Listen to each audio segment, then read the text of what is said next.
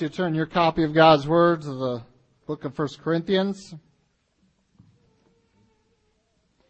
1 Corinthians chapter 4. We'll read the entirety of this chapter.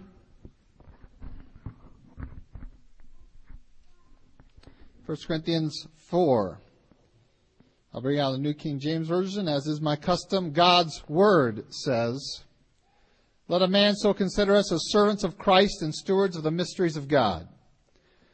Moreover, it is required in stewards that one be found faithful. But with me it is a very small thing that I should be judged by you or by a human court. In fact, I do not even judge myself. For I know of nothing against myself, yet I am not justified by this. But he who judges me is the Lord. Therefore judge nothing before the time until the Lord comes, who will both bring to light the hidden things of darkness and reveal the counsels of the hearts.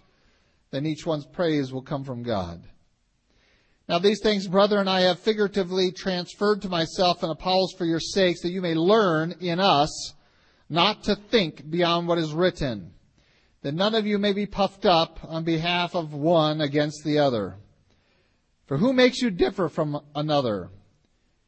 And what do you have that you do not receive? Now if you did indeed receive it, why do you boast as if you did not, had not received it?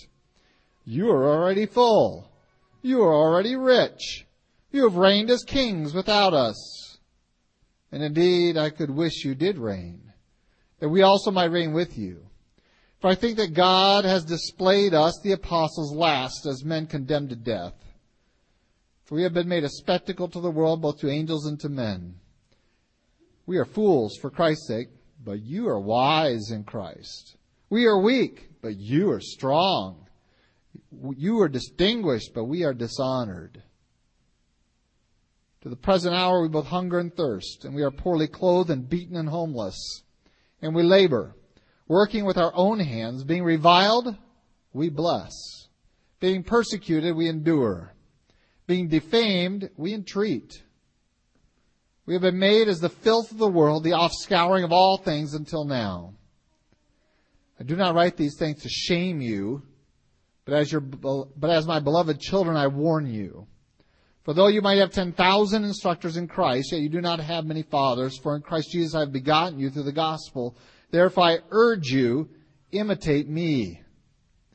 For this reason I have sent Timothy to you, who is my beloved and faithful son in the Lord, who will remind you of my ways in Christ, as I teach everywhere in every church.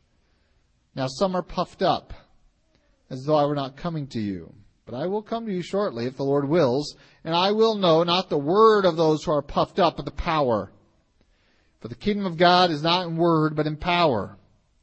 What do you want? Shall I come to you with a rod, or in love and a spirit of gentleness? Let's go, Lord, in prayer together this morning. There is a point in all parenting where we understand the necessity of yelling.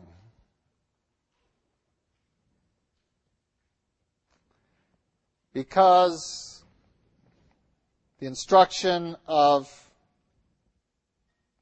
calm voice isn't heeded by the immature.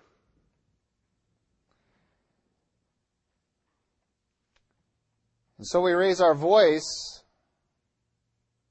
to communicate the urgency and the authority that we carry. That this is a demand by one who has the right to demand. And that there will be consequences when one ignores that authority. I come to this passage and I find Paul beginning to raise the temperature of his discussion with the Corinthians. By the time we get to chapter 5, it'll be in full force. This is the chapter where he raises his voice. Not because he wants to. In fact, the last verse of the chapter declares to us that if he has to approach someone with a rod, he understands that it's sometimes necessary, particularly with the immature, but he would prefer to come in love and a spirit of gentleness. But the immature are not generally responsive to that, for they operate as brute beasts in many ways. And so we find that Paul is going to begin with a different tone. His tone now is going to move into the area of sarcasm. Which you might say, what's God's man using sarcasm for? This is the degree to which he is filled up with the account of the manner in which the Corinthians do church and live their lives. Has deemed it necessary to throw in their very faces their own ideas about themselves and demonstrate to them the utter foolishness of it. If there's any passage of Scripture where God is yelling at people, I think we have just encountered one. This isn't unusual. It does happen in other places. Um, several of the Psalms start to sound like that.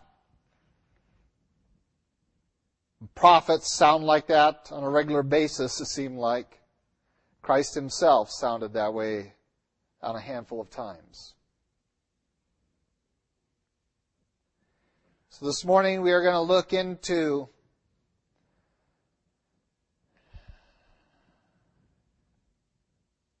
the real enemy of maturity in the Christian life. And I hope that we are genuinely taken aback by its measure.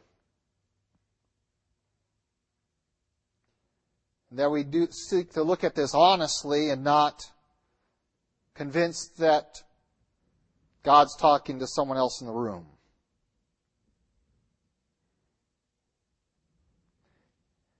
He's not. Let's go, Lord, in prayer and make sure we affirm that with Him. Lord God, we do thank you for your word before us and its power, not its words. For the concepts, the principles that you are hammering upon us in this passage are the only ones that have power to give us victory in this day and a sure hope of that day to come. Lord, we recognize that you have the authority to do this. I recognize it. Certainly pray that each one here recognizes it. This is not about our opinions and our choices to do as we please. But this is about truth, about the demands you place upon our life. Maturity is not just an option, an expectation in your kingdom. Lord, we know that that which wars against our maturing in Christ is that which we have coddled to ourselves from our old life.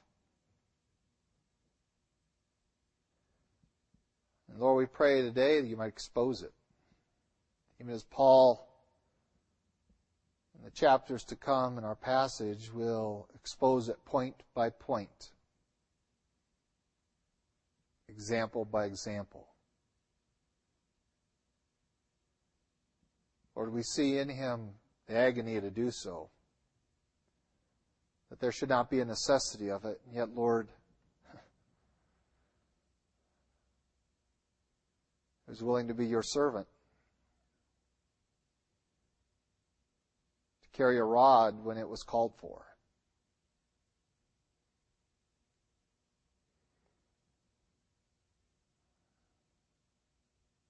Lord, we've all been children. Physically in our past, we've all experienced discipline from parents. we realize that it can either embitter us if we choose to,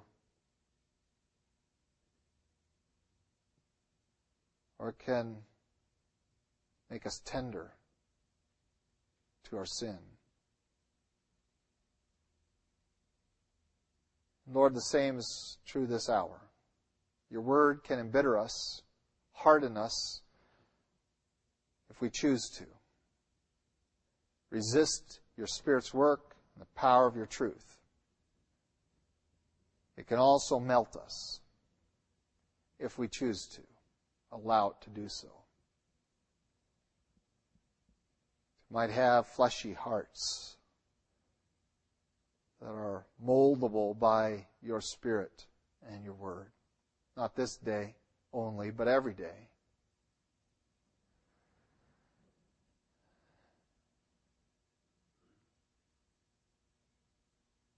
Lord, we pray for the balance that your word calls for between love and compassion and rebuke and correction.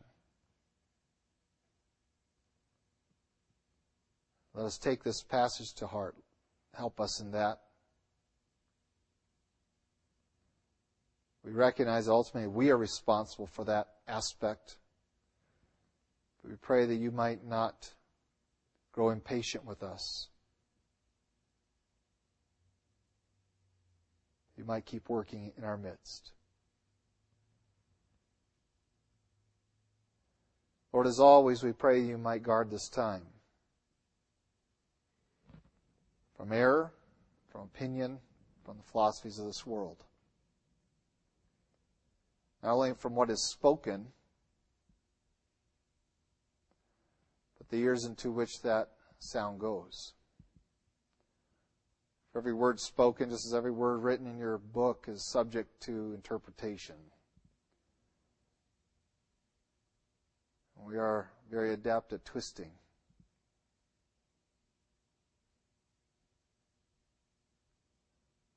So, Lord, we pray that you might exercise your power in our midst. That by your Spirit you might guard this time. In Christ Jesus' name we do pray. Amen. Well, two weeks ago, if you'll recall, we looked at chapter 3 and into chapter 4. We studied chapter 4, verses 1 through 5. I want to go back and review some of this as we move into this rebuke by Paul of the Corinthian people. And it has crescendoed here in his approach to them. It would almost appear that he has lost patience with them, yet we find that he has much to write still.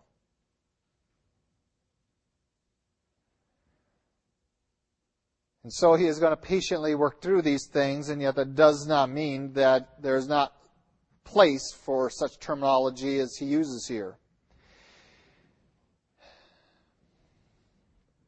He begins by reminding them of who he is and who Apollos is and who Peter is and, and who Christ is. They're servants of God, that they are stewards, that they are managers, they are the ones entrusted with the mysteries of God. And they have a responsibility before God and God alone in the manner in which they exercise that responsibility of servanthood and stewardship. What is required of them as men of God is to be faithful. Faithful to the message that God has given to them, faithful to the communication of that message as God lays it on their heart, and faithful to live that message in their lives. This is not just God's requirement for his spokesmen, but for all who call upon him, who claim him as their Lord and Savior. This is God's expectation. For we are indeed all stewards of the manifold grace of God, as Peter declared. And therefore, it is required of us to be found faithful. Not faithful according to my measure, not faithful according to your measure, not faithful according to the world's measure, but faithful according to God's measure. And this is what Paul tries to communicate in verses 3, 4, and 5. We often think of the word as judgment as something negative. Don't judge me in that area. And we apply that to these verses and we're wrong. The word is being used here with regard to applauding yourself, of measuring your faithfulness, and finding that you should receive some accolades for it. That a few pats on the back might be appropriate. And Paul declares that, you know, I, I don't see any fault in my ministry. I see a lot of good things that, that are going on. I, I don't see anything against me, but that doesn't justify me. I still have to answer to the Lord. And if everybody in the world walks up around, everyone in the church walks up to me and says, that's great, you're doing a great job, keep it up, go at it, um, and God is displeased, then guess what? I am a failure though thousands encompass me with their applause. And by the way, there will be thousands to encompass you with their applause. When we are in disfavor with God in the stewardship of His mysteries, of His Word. And so He tells us, do not commend yourself in anything and that's not the exact words. The words in verse 5 are, I judge nothing until that time. That doesn't mean that I don't exercise discernment until the day of Jesus Christ, but rather that I do not commend my efforts until that day. I'm not going to sit back on my laurels and start talking about the good old days and all the things that I did for God back then. I'm retired now from the ministry. There's no season for that in this life. We wait for the commendation of our ministry for that day to come. And Paul communicates that, that I'm not going to engage in that today with you, nor should you be engaging it with yourselves. Rather, we expect to be judged by God. We'll let God decide what are the counsels of the heart. We will let God shed light on how we have lived the Christian walk. And then we'll receive rightful praise because that praise will come from God and not from men and not from our own hearts.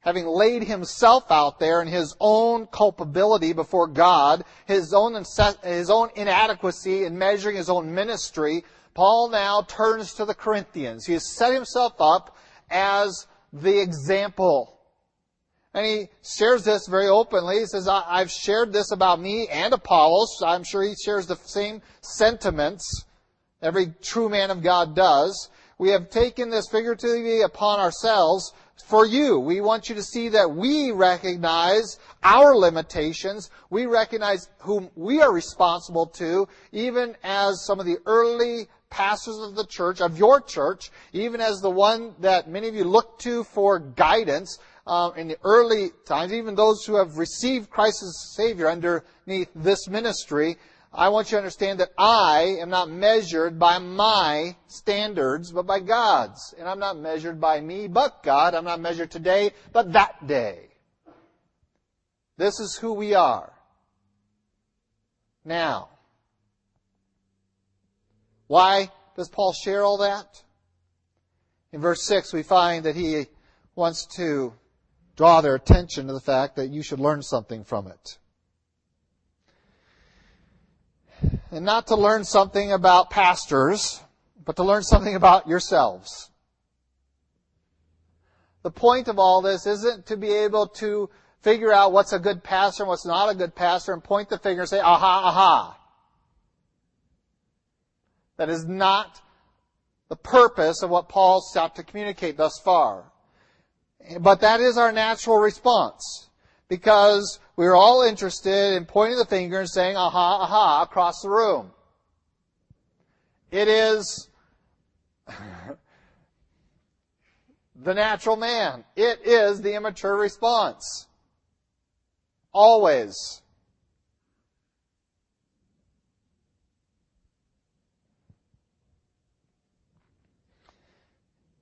And so Paul takes great lengths to try to get the Corinthians to start thinking not about him or Apollos or Peter, but to start thinking about themselves in relation to these men of God. So here we have these apostles that are set up not as straw men, but as real men with real ministry before God. Who recognize a real accountability that they will face one day and exercise their ministry accordingly. Now, as you have certainly learned through your study in Timothy, even though in my absence I have, been in the nursery ministering there, um, which I take great joy in, by the way, and I'm enjoying that much more than my preaching these days. Does that sound scary to you? They're, they're perfectly decent, responsive creatures, those little guys and gals. But I know, I know that in the course of 1 Timothy, you have to deal with the fact that while we are given a list of requisites for pastors and deacons, we recognize that that list is something all God's people should be living after. That is the ideal and that God calls us to that kind of ideal. And so it is here that the apostles are set up and the preachers like Apollos are set up as an example to be followed and as a human comparison. And this is very dangerous territory, but Paul's going to investigate that's how bad it is in Corinth. When these guys are back there saying, I'm of Peter, I'm of Paul, I'm of Cephas, or I'm of, of Apollos, I'm of Jesus, they are making comparisons between themselves and they are staking claim to a position and to its authority and to its teaching without actually living that.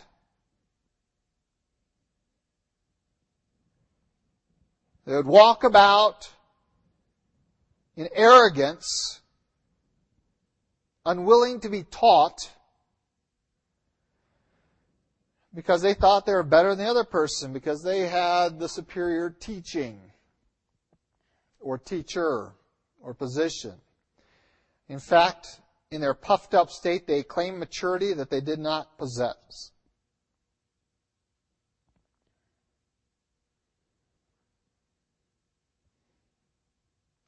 Paul was trying to teach them something. He said, Oh, that you would learn in us to think, to not to think beyond what is written. What is written? Heart is deceitful above all things and desperately wicked. Who can know it? What is written? All you like sheep have gone astray. You've wandered everyone after his own way. The Lord had to lay on him the iniquity of us all.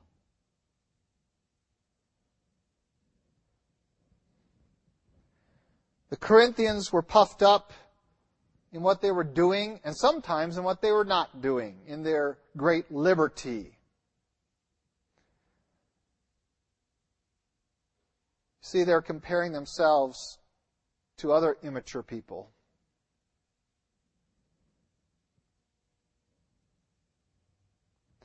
And the result was false arrogance. These were people that were going to church every Sunday. These were people who had received the gospel message that had, from all evidence later on in the book, were speaking in tongues and were exercising the gifts of the Spirit. Um, these were individuals who were um, having communion and love feasts, not very well, but they're doing it. We see for the mature believer, we move from what we do into who we are. And this I cannot overemphasize this morning. If coming to church is something you do, there is something wrong with your heart. If your Christianity is what you do, but doesn't define you, you have a problem. Christianity fundamentally is about who we are in Christ. It is not about what we do. What we do comes along for the ride. It is the caboose of the train of our faith that we are defined now by our faith. It is who I am.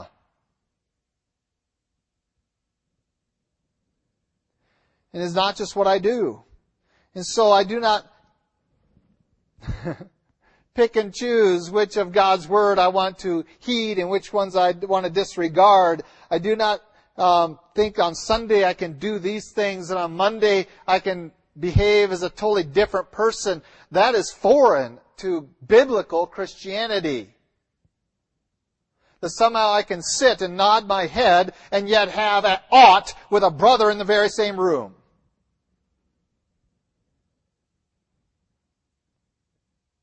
It's not who you are then, is it?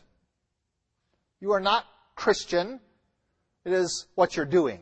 You're doing Christian things. And this is what Paul calls them to task for. You're going to have to answer to someone. And when you get to God, you're not going to be measured against who else is in the room. Who's next in line? Are you a little taller than the person next, next in line or the person that just got by? You're going to be measured by an absolute standard of measurement that God Himself has in Jesus Christ. Paul understands this. And so he's going to draw them to maturity. That's going to be a process, and that process begins, first of all, not by comparing yourself to other immature people. That's easy to do. And you can justify yourself in this very room, every single one of you, by comparing yourself to the problems and lives of someone else in this room. Very easily. Many of you are doing it. Or already have done it. And it's evident in your lives.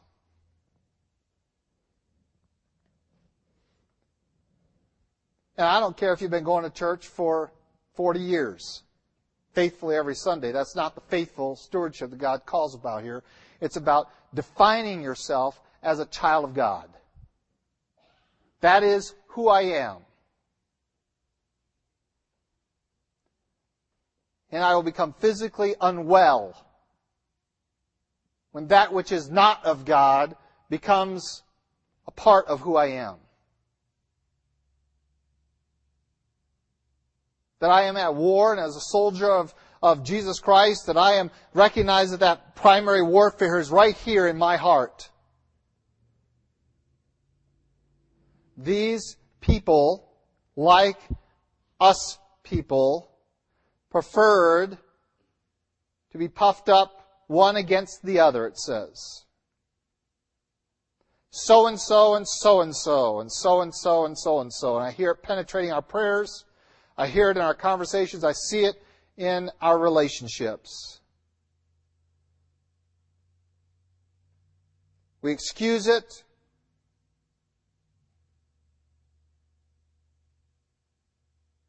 To our own destruction. We miss blessing after blessing because of the bitterness the Hebrew says tear out by the root.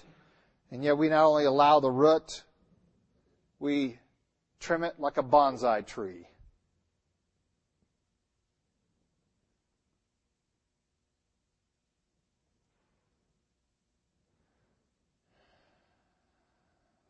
Have we forgotten who we really are?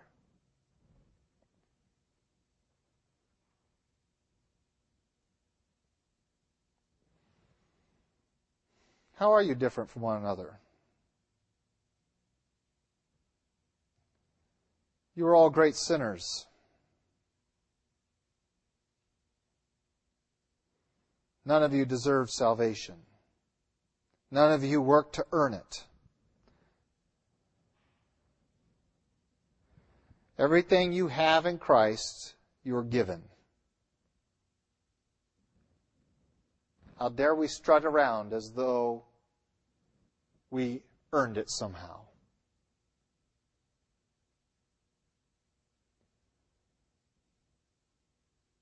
These series of questions in verse 7 are pointed and direct. They call upon the problem that was in their heart, and that was of arrogance. That they were above reproach, that no one could speak against them. You can't correct me. I'm a follower of Peter. You're a follower of Paul. You don't correct me. And we have a group of uncorrectable people who are even resisting Paul's own coming. We see that at the end of the verse. It says, listen, I'm going to come to you, but some of you say, he's not going to get here. What kind of attitude is that? It's the attitude of the arrogant. I can do it my way and I'll figure it out and I can serve myself and I can do it with impunity. I can disregard God's word. I can disregard God's leadership in my life, including pastor and, and parents, and, and I can disregard that, and I can play these games with the world and their devices, and I can do it and not get singed by its fire. You're fools. The road to maturity begins by not comparing yourselves to yourselves. It starts with little steps. And the first little step, because you're not ready to compare yourself to God's standard, is to find a godly human standard. And Paul points himself up there and says, listen, you know me. You know Apollos. You know Cephas. We've walked among you. You know our manner of living. I'm going to send a guy called Timothy who's going to remind you how Paul lives. And he makes a statement that, that is a frightening one for someone like me to propose, but he says, listen, you find a godly man in your midst and imitate him. Let's start there. Let's start by measuring yourself against another man, but a man of God instead of an immature man. It is what every young teen needs is a mature man. To throw him down on the ground over and over again and show him that he is not mature. True in the animal kingdom. It is those mature ones that keep the raging hormones of the teenage animals in line. And it is true among human behavior as well. And so it begins, but we recognize that real manhood um, doesn't require that. Immature manhood does. It requires to be put in its place. And I don't mind. I, I've wrestled enough young people in my day, and I don't mind putting them on the ground. It's getting a little beyond me. I'm going to have to start turning to younger men to do it. I was going to say Chris, but he's a grandpa, so I'm not even. I'm looking around. I go, oh, okay, it's still on me. No. And Frazier, we all know he has a body of an 80 year old, so he's, he's worse than me. Sit down. Sit down. You picked the wrong time to get up. I'm just talking about putting boys in their place. And I just put yours there. This is what God calls us to. Is to imitate a man of God. Find that one. Since you cannot apparently conceive of God's standard, at least find someone who does and follow their standard. At least get to that level of maturity. And maybe I've been off base because I've been preaching an expectation that you're going to follow God's standard and I'm going to give it to you with full reasoning that you're going to recognize you have to answer to God and here's God's standard and so get after it. And Paul says, you're not ready for that. Imitate me. Look at my life. Start living differently, at least on this level if you're not prepared maturely to look on that level of what it really means to be an adult, and yes, our young adults, you have no clue what it means to be an adult because you've been raised in an entitlement generation where no one has said, this is what it means to be a responsible person. It means you don't think about your own interests. You think about others. You consider the community called society. You place yourself in there and you make yourself a benefit to the world, not just for your own interests, but for the interests of others. In the Christian community, it is multiplied manyfold. We have no business mucking around in our own interests. Oh, poor me, poor me, poor me. Grow up. Mature. Consider others before yourselves.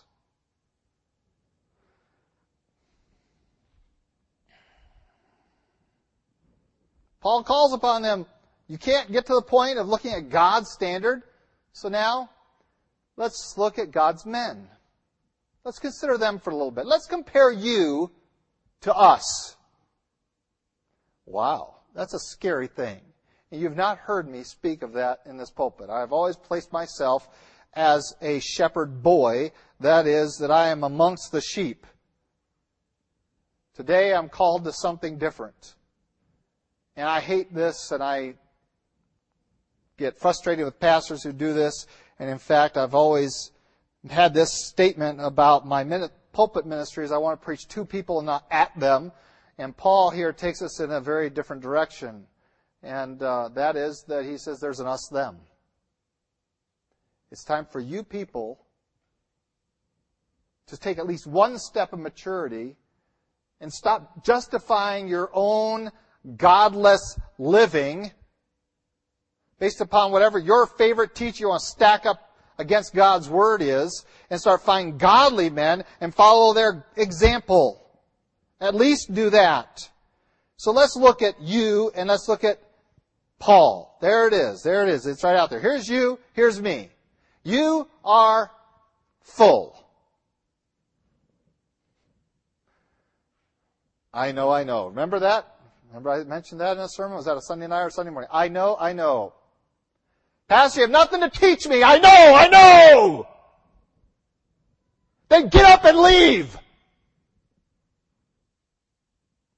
For what the Corinthians said is exactly what is in most of our hearts. I know all this! Why are we here? Because I have to fulfill this religious obligation because Christianity is what I do.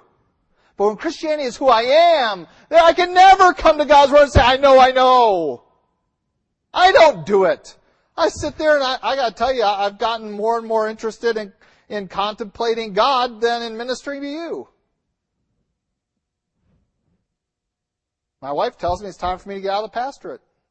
You should go teach somewhere in a school where you can study. Because I'm tired of hearing, I know, I know.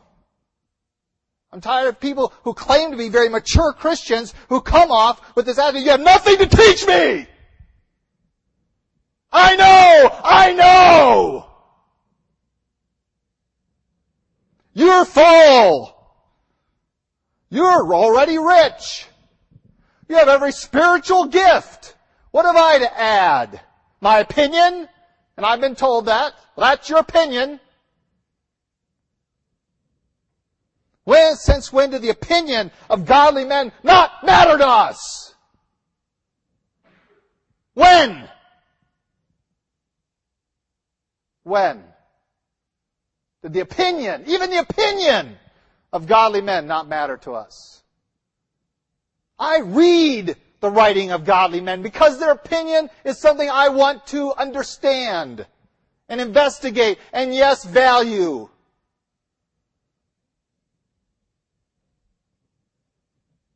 But we write it off and say, well, that's your opinion. And what you're saying is, I am rich enough. I don't need what you have to offer. I have every spiritual blessing. What do I need you for? I'm full. I'm rich. We reign as kings. We don't need pastors. By the way, you've just entered the realm of Jehovah's Witnesses who make this statement. In Jehovah's Witness doctrine, every pastor is Antichrist.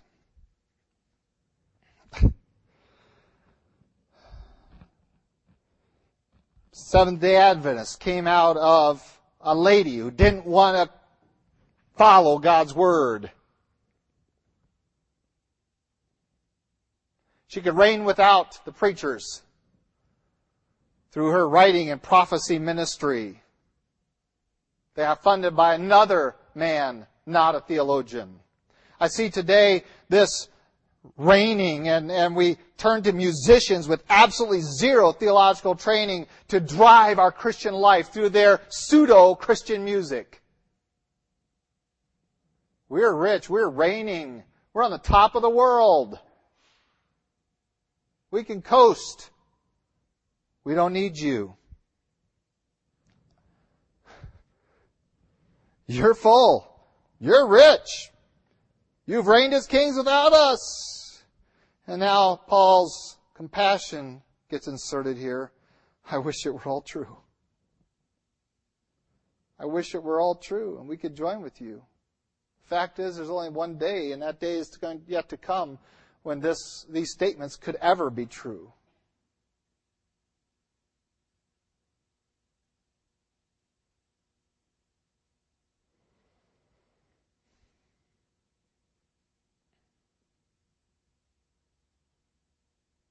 So let's look at the us them.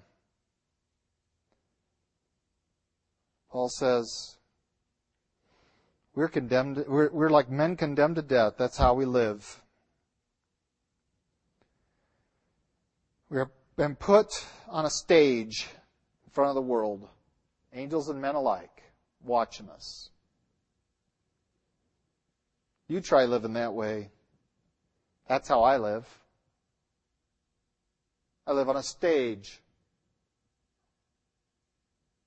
That every Sunday you have the opportunity to evaluate my preaching and to decide whether it was a good one or not. To evaluate my family and my life. And that's okay. That's exactly the job. Meanwhile, you leave here and hide most of your lives from me.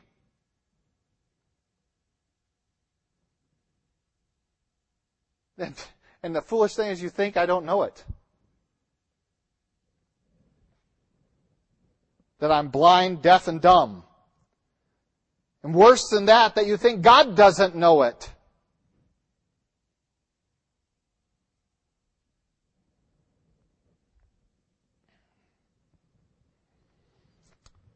So I'm on a stage.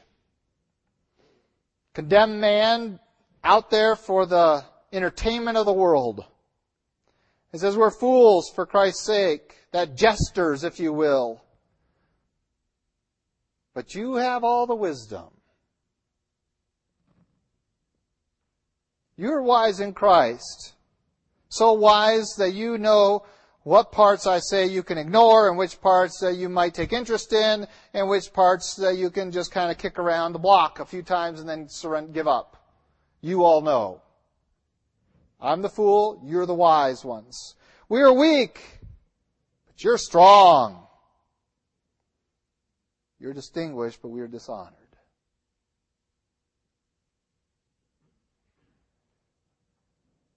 It has regularly happened in my ministry that I have had to take a stand for righteousness and as a result I become the enemy and I'm the one that is dishonored. I am the one that is spoken against and it confounds me. that these that call themselves Christians in order to justify themselves will attack the man of God that even led them to Christ. And yet, it's nothing new to me. Paul had to endure it right there in Corinth. I did not ask for this job.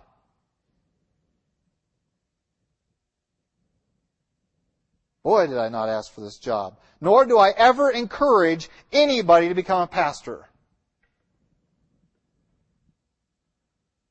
If it takes my encouragement for someone to become a pastor, I got no business being that.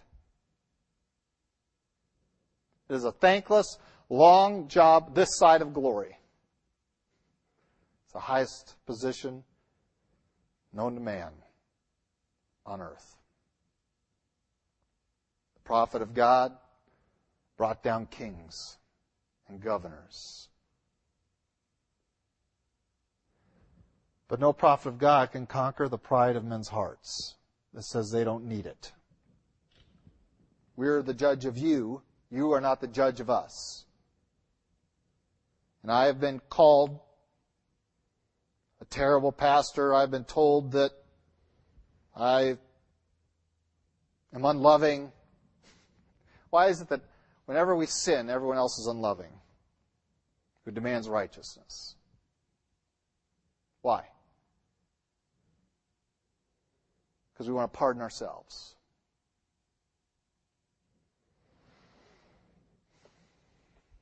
Paul gives this contrast between the Corinthian church and himself and Apollos. He puts Apollos in that category as well.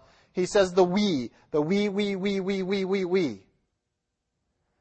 His entourage of men of God who are seeking to serve God as faithful stewards of the mysteries of God, as servants of, of Jesus Christ, they understand that there is a great cost involved there, and they're out there paying that price. And he describes it as being uh, hungry, thirsty, poorly clothed, beaten, homeless. Um, they have this itinerant ministry. They labor, they work with their own hands if they have to. They provide for themselves. And all the while, they are being reviled, not only by the world, but by the church. These people in Corinth were attacking the man that brought them the gospel. I gotta tell you, I've lived that. I've lived that. On a corporate level, I've lived that with Rio Rancho, with Charity Baptist Church that reviled me, uh, the guy that started the church there, um, and cut off all relations with us. Why? Because they listened to a man who was self-interested. And it's like, do you not remember those years of my preaching there? Do you really, does that sound like me at all? I've seen it in this church. Ones that have been led to the Lord and nurtured in Him. Under this ministry, under my ministry, revile me. What is my response? I bless them. Pray for them. If they come back, I'll minister to them again. And I have over and over and over. Because that's what God calls us to. The guy who has no compassion, is not very loving, is harsh, is the guy that keeps standing up and going to bat for the very people who do this to him. Being persecuted, we endure. Being defamed, we entreat. That's a very humble statement, by the way, to entreat there. Um, we exhort, encourage, we call them to righteousness. You can defame me all you want, and I'm just going to keep begging that you get right with God. Wonderful statement. We have been made as the filth of the world, the offscouring of all things until now. Right up to that very moment of Paul's writing, this is how he's been treated, not from the world, but from God's people, who in their arrogance say, we don't need what you are dishing out. We don't need it. Not interested.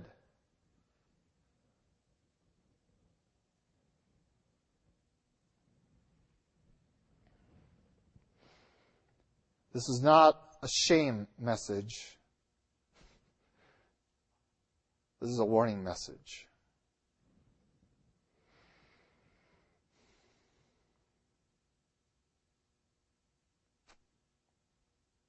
If the servants of Christ, who are diligently striving to be found faithful in God's sight, are fearful of the day of revelation. Why aren't you?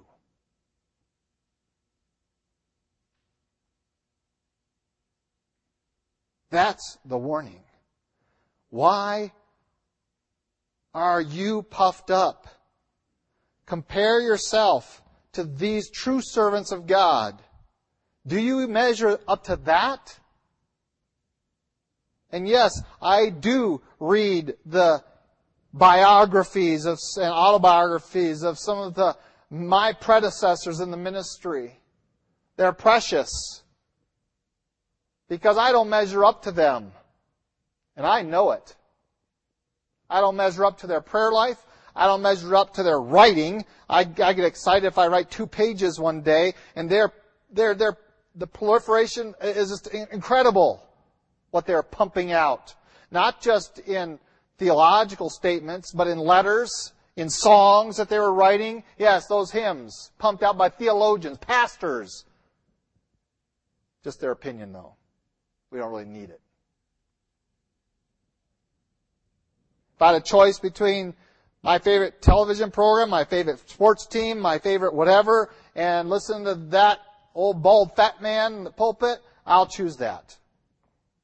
And you show it regularly. And your kids know it. Then you wonder why they wander off.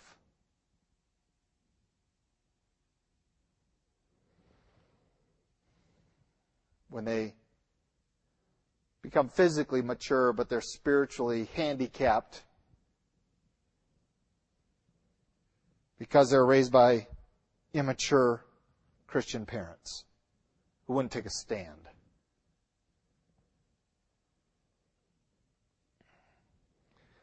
A scary proposition Paul lays out there. Imitate me. That I, as a pastor, called upon to be an example to the saints. Paul tells Timothy, be an example. Don't let anyone despise your youth. Doesn't matter how old you are, you've been put in this ministry. God Himself has placed you there. And as a steward of the mysteries of God, one of the things that's required of me is to be an example to the believers.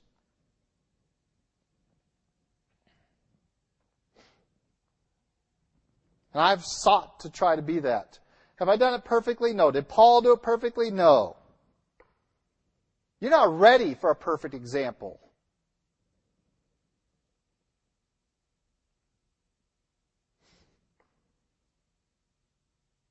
Yeah. Follow this example first.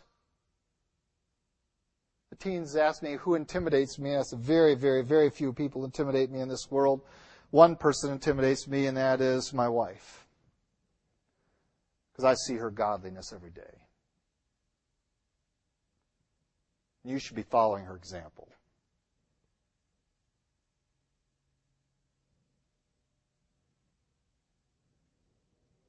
Just to take a step towards maturity, identify godly men, godly women, and say, I will imitate him. Instead of saying, I'm going to carouse around in my own little life because I'm a little bit better than that person over there who's also carousing around their little life, and because I don't use their curse words, somehow I'm more godly, and therefore I'm okay, I am justified. Shame on you.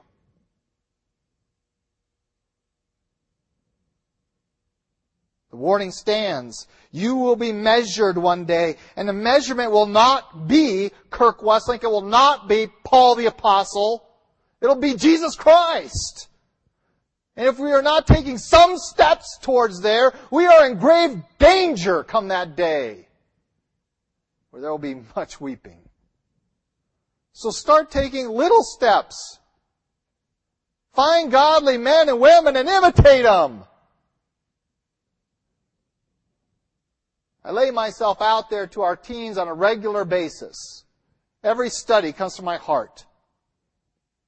I want to lay them out an example to follow. And by God's grace and mercy, He has preserved me from a lot of sin. I want them to follow my example in courtship and marriage. Does that mean they have to do it exactly the way I did it? No. But they have to do it according to righteousness, according to God's Word. I want that for them. So I lay my life open. I say, imitate me. Do it God's way. I did it. And yes, my world was different than yours. Yes, we we're all about sex, drugs, and rock and roll. That's my generation. Oh yeah, LSD, woo! You know, that's where tie-dye came from, okay? Just get your, get, get, frame that a little bit in your mind. Acid rock. That's where it came from, my generation. Can you court and wed in a pure, godly way in the midst of a perverse generation? Absolutely. Imitate me. And I can sit before our young people and say, there's only one woman I've ever romantically kissed in my life. And her name is Joyce.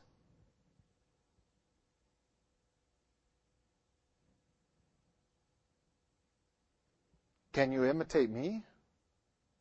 We're not even getting yet to imitating Christ.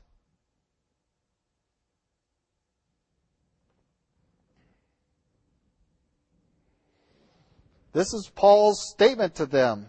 You want to puff yourself up? And he's going to have to do this again and again throughout Corinthians and 1 Corinthians and 2 Corinthians. He's going to have to keep saying, have you done this? Have you done this? Can you compare to this? Why are you, why are you thinking you're okay in where you're at? Look at the men of God that God's brought into your life and say, how do I measure up to that? And I praise God for some men that He has brought into my life that I looked at and scratched my head and said, I don't think I can do it, but that's my goal. I'll at least try to go after His example. And praise God for the David Duncans and the Jim Turners that are in my life that just laid it out there and said, this is an example to follow. And that's what I seek before God to be to my children, to my wife, to my church, to my community.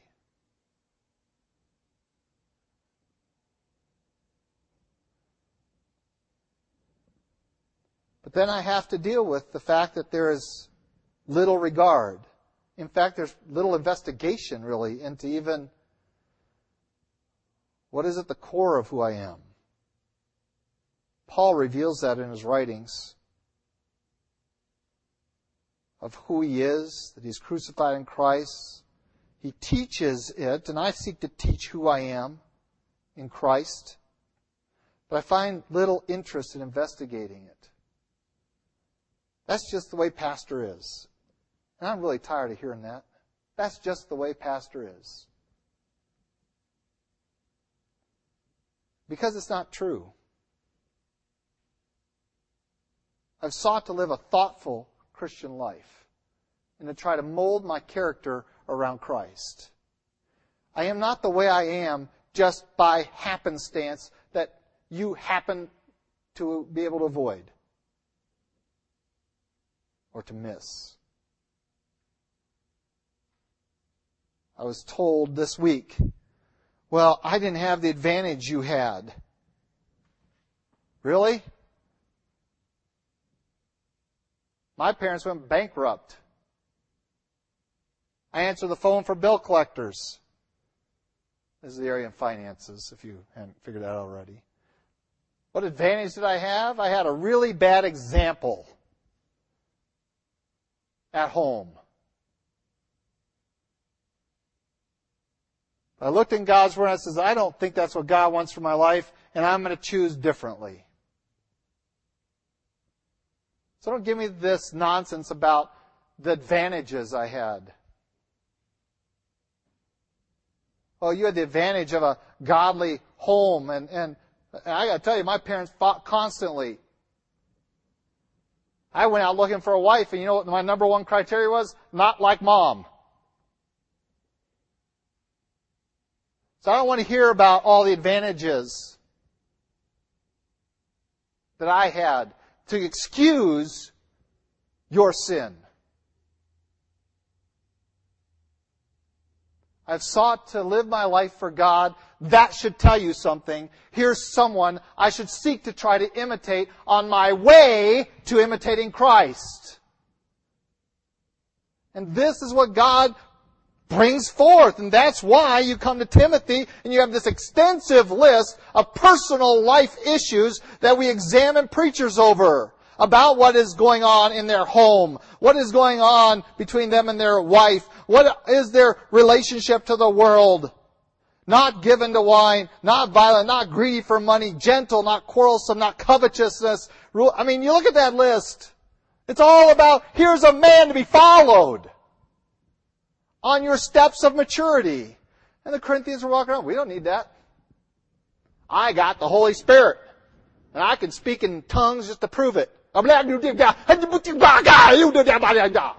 See? What do I need you for? And yes, that's exactly what the Corinthians were saying. Otherwise, 1 Corinthians 12 wouldn't be in the book. But it is. They're puffed up in their position in the Spirit and not recognizing that amongst the gifts of God to the church are pastors, teachers, prophets. Not that they have more of the Spirit, but they have surrendered themselves more so the Spirit and they have matured themselves in the spiritual life and they therefore serve as an intermediary example between where you are as a baby in Christ to where you should be as a mature follower of Jesus Christ. You have this intermediate examples to say, oh, that I would imitate Him at least.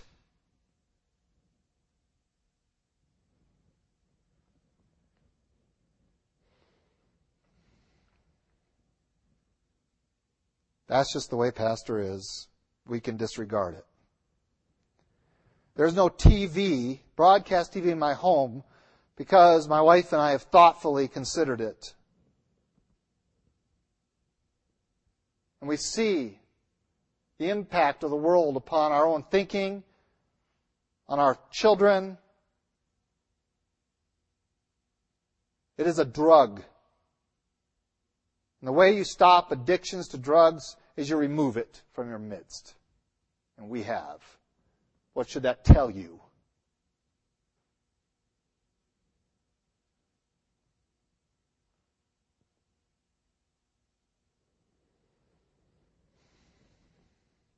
We are careful in the music that we listen to. We enjoy various genres, but we are very careful about them. What should that tell you about your music list?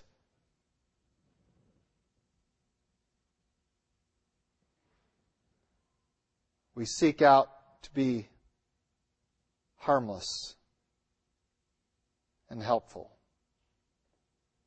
when the world is violent and selfish. What should that tell you?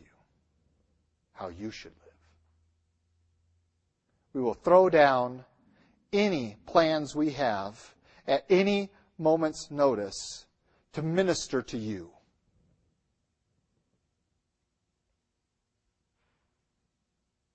What should that tell you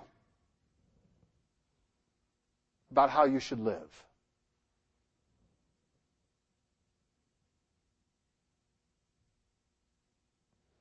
This is not just the way pastor is. This is the way pastor is trying to imitate Christ.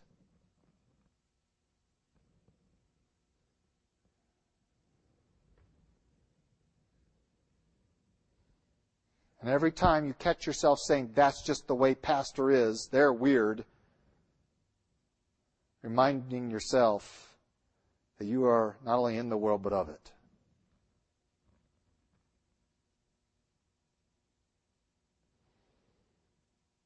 The opposite of being puffed up is being humbled. God humbled these men time and again. And they willingly received that humiliation because they did not serve primarily the church. They were serving God. Do not serve as your pastor primarily to serve you, but to serve God. Thankfully,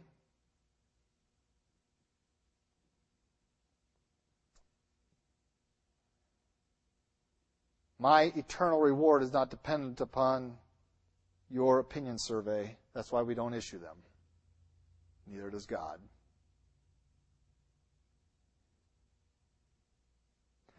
This is what is called upon when God's Word describes the pastor as ruling the church. It is a spiritual reign. He has a responsibility to be the defender of truth, to be the proponent of righteousness, and to seek to bring in some form the demands of God upon God's people here on earth in His stead.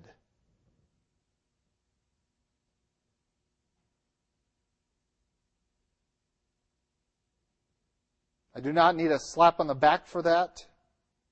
I do not need a way to go, buddy, for that. I don't want it. I don't seek it.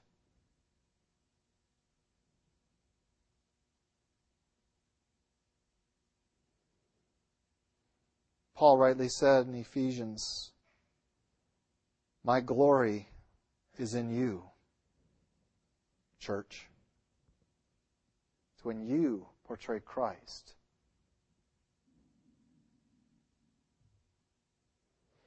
When God is pleased with you, I'll be pleased with my ministry. That's what God asks for thanks for saving your soul is to serve his son. What your pastor asks for thanks is not a bigger paycheck. It's not a vacation trip. What he asks is the same thing that God asks. Oh, that you would live for Christ.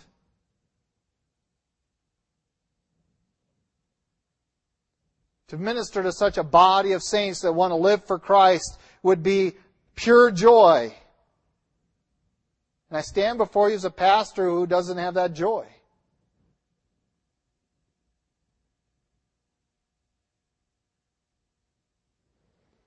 And so I come to a passage in Corinthians dealing with the arrogance of people who think they're full, think they're rich, reigning as kings without us.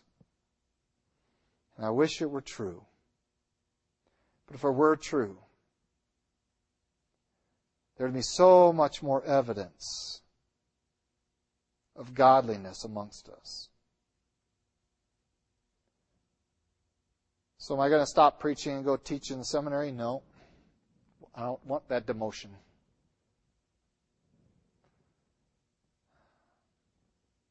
I'm going to do what Ezekiel did and just keep hitting my head against the wall knowing that God made it out of flint.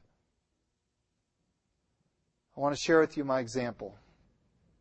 And I hope maybe an example for you. There are several in Scripture. One of my favorites is a guy named Daniel.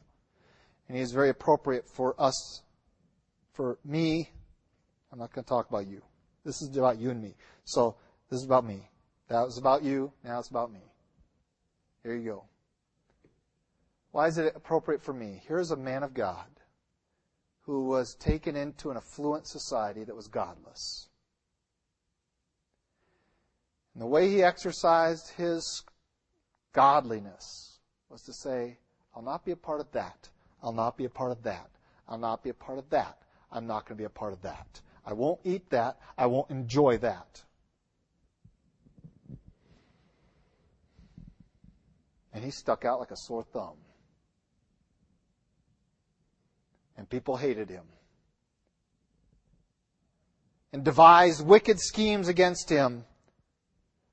But he remained true to that course. And God lifted him up.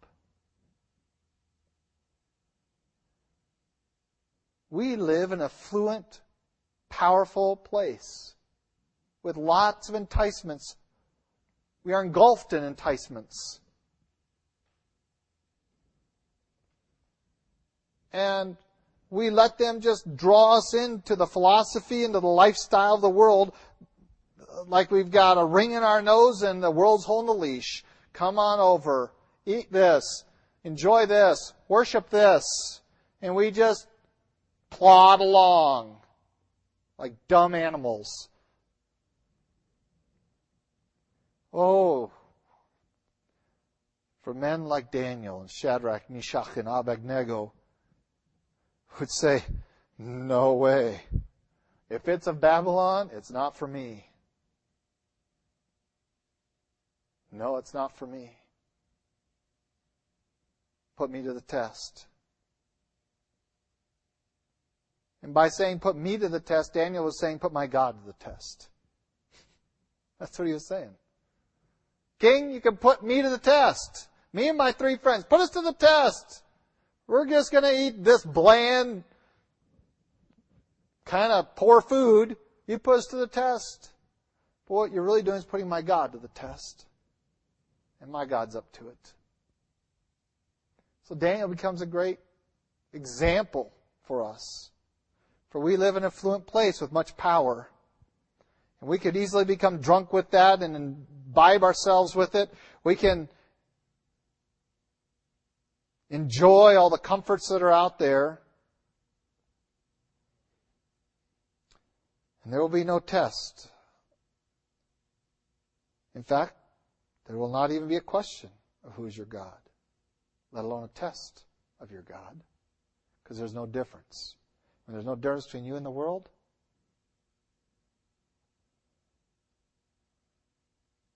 on the outside, I have to wonder if there's a difference in the inside.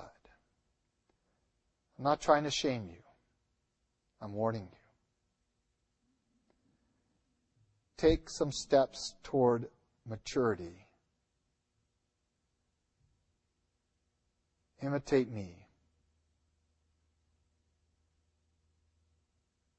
On your way to imitating Christ. And I look forward to the day that some of you might surpass me.